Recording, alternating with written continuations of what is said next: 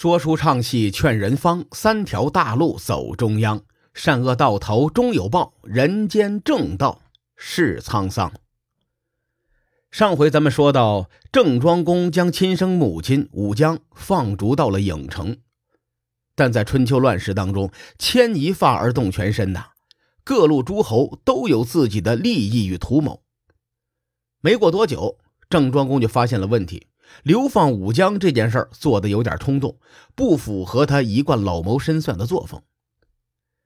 古人说：“百善孝为先。”纵然武姜再大逆不道，郑庄公将自己亲生母亲流放这件事儿，对郑庄公的舆论影响非常大。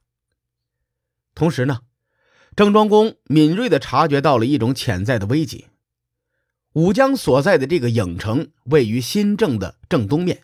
靠近太室山这个地方，这个地方距离成州洛邑比新郑还要近。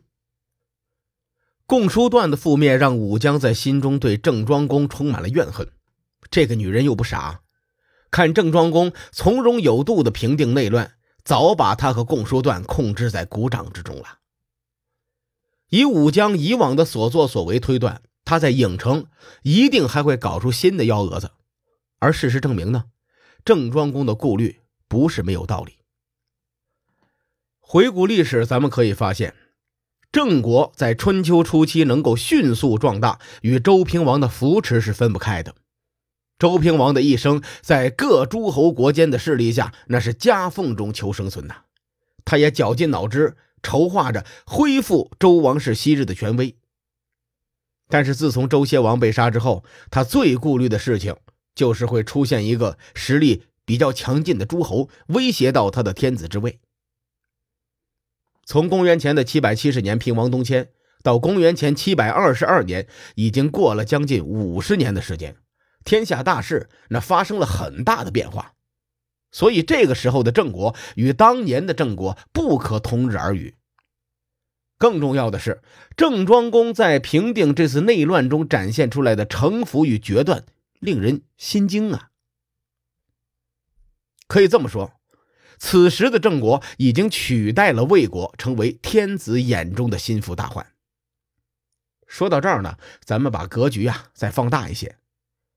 此前咱们说的周郑两股势力的种种，现在呢要说一下魏国，看魏国在这一百多年中发生了什么事情，国力会被郑国超越呢？平王东迁的时候，魏国的国君是魏武公。这个人的身份在历史上是有些争议的。据推测，魏武公出生于公元前的八百五十二年。在讲述周厉王被流放的那期节目当中，我曾提到过一个比较诡异的历史阶段，叫做共和行政。当时呢，我们也分析了关于共和伯身份的几种说法，其中一种说，这个共和伯其实就是魏国的国君。也就是魏康叔的后代。按照这个推测，魏武公就是共和行政中实际坐在天子之位的幕后老大。更要命的是，史学家们对魏武公的评价非常的高，甚至在文学形象当中更有魏武公八十高龄提刀上马千里救驾的桥段。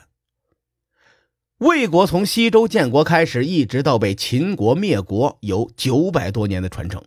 而魏武公在位期间，基本上啊，就是魏国最鼎盛的时期。当时从周平王的角度去看，尽管魏武公护驾有功，但他也不得不采取一些制衡的手段。基于这个现实动机，当年周平王才会大力的扶持郑国，这相当于玩了一把平衡术。今天呢，我们很多领导也一样，不会让手下的某一个员工一人独大，他会采取一些手段，让整个公司内部的权力分配达到一个微妙的平衡状态。这个思路和周平王如出一辙。可惜人算不如天算呐，魏国衰落的速度快得超乎想象。公元前七百五十八年，魏武公去世，魏庄公继位。从这个时候开始，魏国就迅速走起了下坡路。新任国君的后宫那叫一个乱呐。庄姜是一个非常有名的美女，漂亮到什么程度呢？几千年来形容庄姜的诗句啊，那是人尽皆知。直到今天，我们形容美女也都会引用到这些诗句。你比方说，手如游移，肤如凝脂，巧笑倩兮，美目盼兮。你看这么一说，很多人就会恍然大悟：哦，原来《诗经·魏风》中的这几句说的是庄姜。只可惜啊，这么一个绝色美女，她不孕不育，所以后来呢，魏庄公又娶了陈国的公主，而且是一对姐妹花。一个叫丽归，一个叫戴归。这姐俩替魏庄公生下了三个儿子，其中一个不幸夭折，剩下的两个呢，一个叫公子完，一个叫公子晋。这里的公子二人，他是一个身份的象征，在春秋战国时期，大多是诸侯的儿子能够称作公子。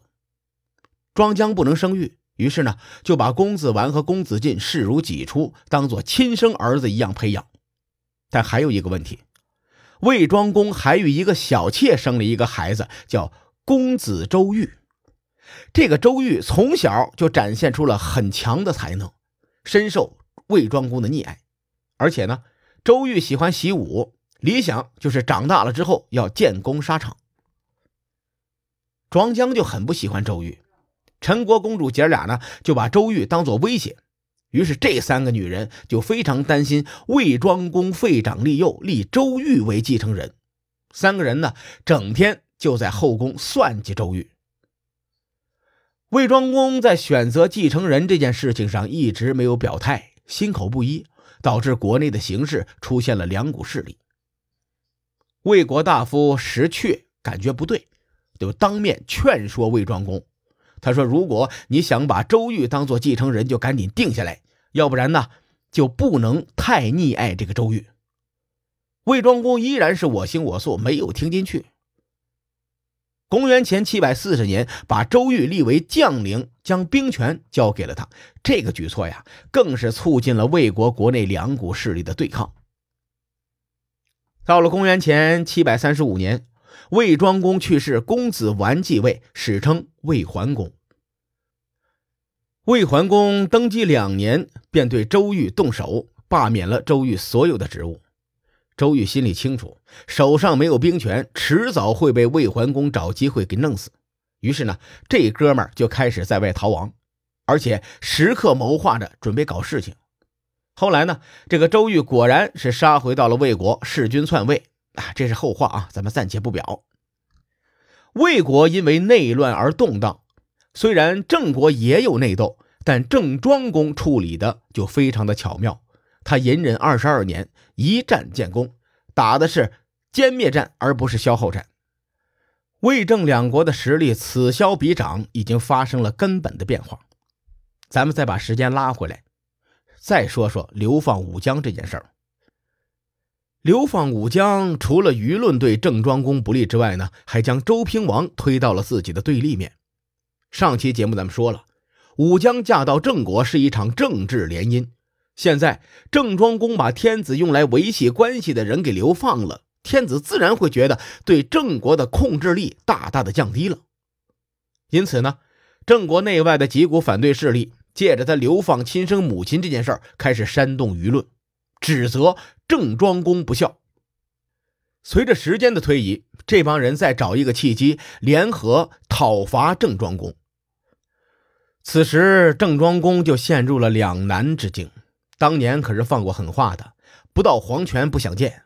所谓君无戏言呐，这个时候去把武将接回来，真是自己打自己的脸。你不接回来吧，舆论攻势搞得很难受，更暗藏杀机。恰好在这个时候，营谷地方的小地头蛇营考叔觐见郑庄公，两个人吃饭的时候就聊起了武将这件事儿。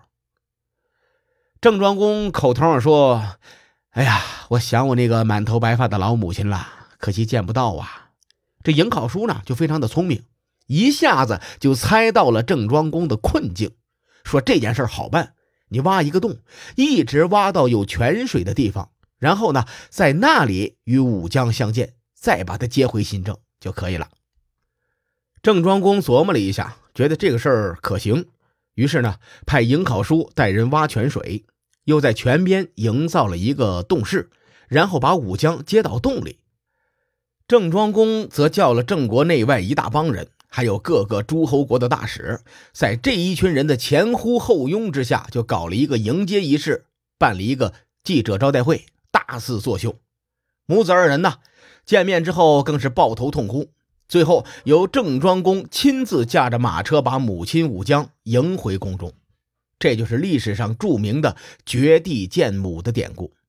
这场作秀可以说是非常的成功，而且是一箭三雕：第一，扭转了自己的风评；第二呢，防止敌对势力以此为借口出兵征讨郑国；第三，也将武姜接回身边，以便更好的去监视对方。郑庄公这件事儿用的是阳谋，即使周平王或者是其他的诸侯清楚他的用意，但也没有半点可以指责的地方。这场公关危机就被郑庄公如此完美的解决了。于是周平王呢，不得不再出更多的计谋来制衡郑国的实力。那周平王后来又做了些什么呢？书海沉沉浮浮，千秋功过留与后人说。我是西域说书人介子先生，更多内容请搜索关注微信公众号“伯乐灯”，与更多网友交流互动。伯乐灯将定期为粉丝发放福利，愿我们的存在让您对明天更有期许。咱们后会有期。